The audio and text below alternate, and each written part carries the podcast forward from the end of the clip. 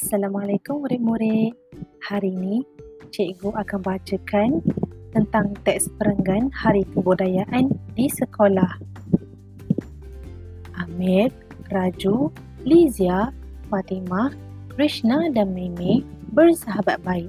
Mereka memakai baju tradisional yang mewakili kaum mereka ke sekolah untuk Hari Kebudayaan.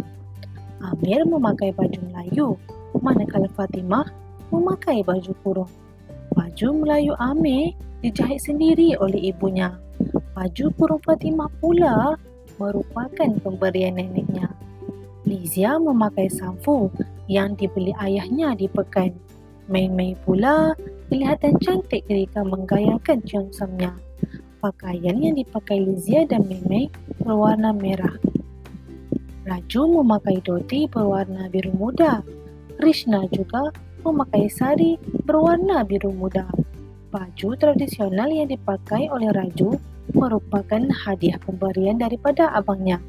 Krishna pula memakai sari yang dipinjam daripada kakaknya. Itu saja daripada cikgu. Terima kasih.